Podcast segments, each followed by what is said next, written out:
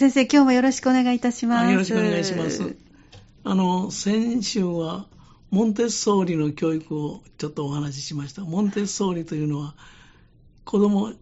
人間は一人一人その自己教育力を持っているんだ。それを引き伸ばすのが大人の役割なんだという、まあ、そんな話をしましたですよね。はい、で、それに時代的に非常に近い、同じような時代でもう一人、あの、ルドルフ・シュタイナーという人があって、はい、この人の、この人はあの哲学者なんですが、このシュタイナー教育も有名なので、ちょっとお話をしますということで、はい、先週終わってしまいましたけども、はい、まあ、モンテッソーリ教育に似たところもありますけれども、そのシュタイナー教育というのも有名なので、ちょっとお話ししてみたいと思うんですけどね。はい、シュタイナー教育というのも、モンテッソーリ教育というのも結局、個性を尊重して、個人の持つ能力を最大限に引き伸ばすという、そういう教育をしてるんです。で、シュタイナーはね、その知的能力だけではなしに、芸術面にも重点を置いているのがその特徴なんです。はい、で、モンテッソーリというのは前にも言いましたように、あの、その定義としましてはね、はい、モンテッソーリ教育というのは自己教育力ということが言われているんですけど、はい、子供は生まれつき自立発達する力を持っているんだ。うん、で、この自立自発的な発達をできる環境づくりするのが大人の役割だと、まあ、こういう発想から教育をしてるんですけどね。で、そこでその、シュタイナーというのはね、シュタイナーの教育理念も非常に近いんですが、子供はその、魂と、この人魂と言ってるんですけど、子供の魂の中にあれこれいろんなものを注ぎ込んではいけません。で、そうではなくて子供の精神に対してはね、畏敬の念を持つべきだ。畏敬の念というのはまあ、敬服すると優れたものだと敬服するというのかな。要するに、子供の精神というものは非常に畏敬の念を持つべきだ。で、この精神は自分自身で成長していくと言ってるんですね。シュタイナーは。だから、大人の責任私たちは、子供たちの成長を妨げる障害物を取り除くこと。その精神が自分自身で成長するきっかけを作ることが大事なんだと。それが、あの、大人の役割なんだと。これ非常にあの、えっ、ー、と、モンテッソーリと近いですわ。モンテッソーリは環境を整えると言っておりますけれども、えー、シュタイナーは、その子供の成長を妨げる障害物を取り除くという、そういう表現をしてますね。はい。で、その精神が自分自身で成長するきっかけを作るのが、あの、大人の役割なんだと、まあ、そんな考えなんですよね。はい、で、ちょっと前には言いませんでしたけど、モンテッソーリというのは、知的障害を抱えた子供のための教育を始めたんですね。でその教育を、障害を持たない子供の教育にも活かせると考えて取り組んだのは、モンテッソーリの考え方なんです。ところがシュタイナーとモンテッソーリの教育の共通点としましては、一般的によく言われるのは二つあって、一つは、あの、どちらも子供を尊重しているということ。はい、だから、モンテッソリは子供が主役と言ってますし、うん、シュタイナーは子供の魂が求めるものを与えると、そういう表現をしてますけどね。どちらも子供一人一人の興味や意思を尊重するということ。うんだから型にはめるということはしない。日本の伝統的な教育とはままるで逆なんですよね。うん、で、だから、今、先週も言いましたように、日本の教育のように、一斉に何かをするとか、強制をするということは、できるだけしないようにしているということなんです。うん、それから二つ目の共通点は、子供の能力とか才能を成長するには、ふさわしい時期、タイミングがあるということを言ってるんですよね。だからこの時期にこういうことをすることが大事なんだと。その時期を見極めることをまあ重視していると。まあ、そんなことが言えると思うんですわ。でもその両者の間には大きな違いもあるんですよね。でその違いというのを見てみますと、モンテッソーリは知的教育を中心にしてるんですよね。はい、ところが、要するに知能を伸ばす教育に力点を置いたのがモンテッソーリです。はい、ところが、シュタイナーというのは、あの、感性を磨く教育。だから知的も大事ですけれども、感性を磨くということも非常に大事だと言ってるんですよね。この、この、この点が、あの、モンテッソーリーと違うという。はい、だから芸術家なんかは、シュタイナー教育の方がいいかもしれませんですよね。感性を磨くというのは。はい、でも、芸術家でなくても感性を磨くということは大事なことですもんね。ね人間としてはね。はい、ですからまあ、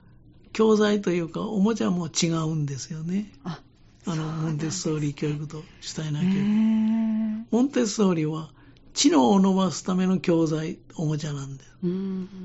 で、彼女は知的障害児の知能に作用するような知的障害児に有効だと思われたような教材を用います。はい、それを、あの、知的障害を持たない子供にも応用しようとしてやったんですよね。はい、ところが、も、シュタイナーというのは、自然の素材、つまりその木とか木材とか布といったようなもので作られた教材とかおもちゃを多く使ってるんです。はい、だから、プラスチックとか鉄といったようなものはできるだけ避けるというのかな。うん自然のものを使用するんですね。で日本でも最近木材組み合わせていろんな木のおもちゃなんて出てきますよね。はい、そうですね。えー、ねあれはやっぱりそのモンテッソーリではなくて、シュタイナー教育の影響だと思うんです。そういうところにつながるんですね。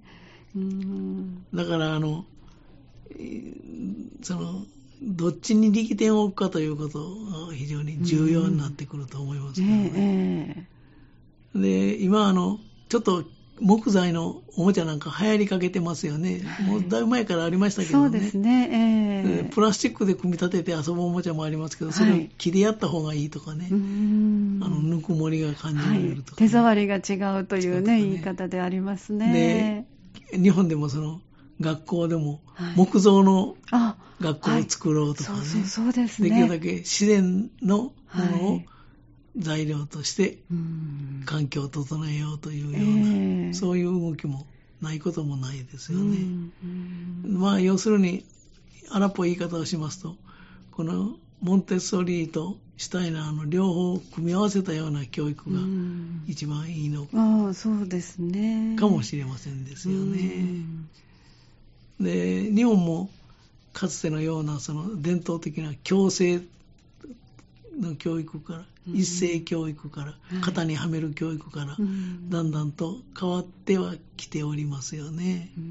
時代とともに。でも日本でもまだ伝統的な教育の方が子供にとってはその能力を伸ばすことができるという人もいらっしゃいまして、これは意見の分かれるところそうですねですよね。でもだんだんと本当に子供が少なくなってきたので、はい、いわゆるこうお二方があのおっしゃってらっしゃる唱えてらっしゃるような形も取れないことはなくなってきましたね。そうですよね。えー、あの人口が増えてきて、多い時には効率を考えなければいけませんけどね。ね私たち育った時は大体1クラス50人近かったですからね。そうでしょ今は30人前後ですよね。そうですよね。羨ましいですね。そうですよね。えー、そうなると、モンテッソーリ教育とかシュタイナー教育も取り入れることはできますけど、えー、まあ先生自身がもう一遍研修し直す必要があるあるかもわかりませんね。今話それますけど、ちょっと年配の先生なんかで増えてなのは、その、電子機器を使った授業が、どうも、増えてますね。苦手だという人もね、中にあったりしますよね。うんなかなか難しいことですけどね。そうですね。だから、その、モンテッソーリーとか、はい、あの、シュタイナーというのは、幼児教育の世界では、時々、話題になったりしますよね。うん。まあ、そんなことが言えると思うんです。はい、そこでその日本の伝統的な教育もだんだんと何というのかこの頃あまり日の目を見ないような傾向 は時代とともに考えも変わってくるというのかもしれませんよね。ね。うん、最近でも日本の教育も個性を伸ばすということを言い出しましたですよね。えーはいあの句を覚えるあの覚え方っていうのはやっぱり日本古来の伝統的な覚え方なんでしょうかね。はい、そうですね、えー、インドなんかは句非常にたくさんそうですね 覚えると言いますよね。はい、あれはどっちの教育に基づいているのか分かりませんけど。記憶力を鍛える意味では、インドなんかすごいようですよね。楽は楽ですよね、確かに。ここで計算ができるというのはね。そうですよね。えー、その辺の違いが出てくるしかし、将来的な日本の教育もどういう方向を向いていくのがいいのかね。あの以前ニュースで、はい、あのもう学年を取っ払って、はい。はい、そしてあの一応大学みたいにあのクラスというものはもちろんあるけれど、はいはい、勉強は個々に合わせて、うん、算数ならこの課題をクリアしたら次のこのプリントに行くとか、うん、なんかそういう自由なあの、うん、学び方っていうのを、まあ、ニュースになるぐらいですから珍しいのでニュースになったんですけど、モンテッソーリに近づいたような教育ですよね。そうなんですね。モンテッソーリの昔はその時間割なんかなかった本人が朝来て何に興味を持つかそこから入るという話を聞いたこともありますけどね。そうですか、うん、だからそれで十分飽きたら次の算数に移るとかね。えー、だから 1時間目は算数とか2時間目は国語といったらそんな時間割とは全然違うという話も聞いたことがありますけど、えー、そうなりますと先生もかなり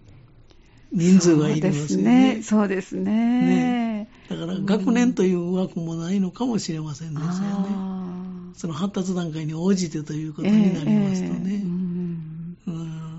でも全部それがこううまくいくと、あの子どもたちがわからない、つまずいたときに、自分でその数学だったり算数の先生がそこにいらしてくださったら、自分でわからないとこ質問に行けば、そうですよね、自分のクリアしてっていうのが。そうですよね。えーなんか羨ましいような授業、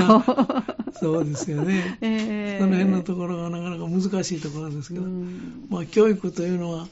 将来の人間を育てるわけですからそうですね。お金が多少かかっても大事なことではありますよね。そうですね。まあ今週はこれぐらいにしておきましょうはい、はい、ありがとうございます、はい、じゃあ来週もまたよろしくお願いいたします。はい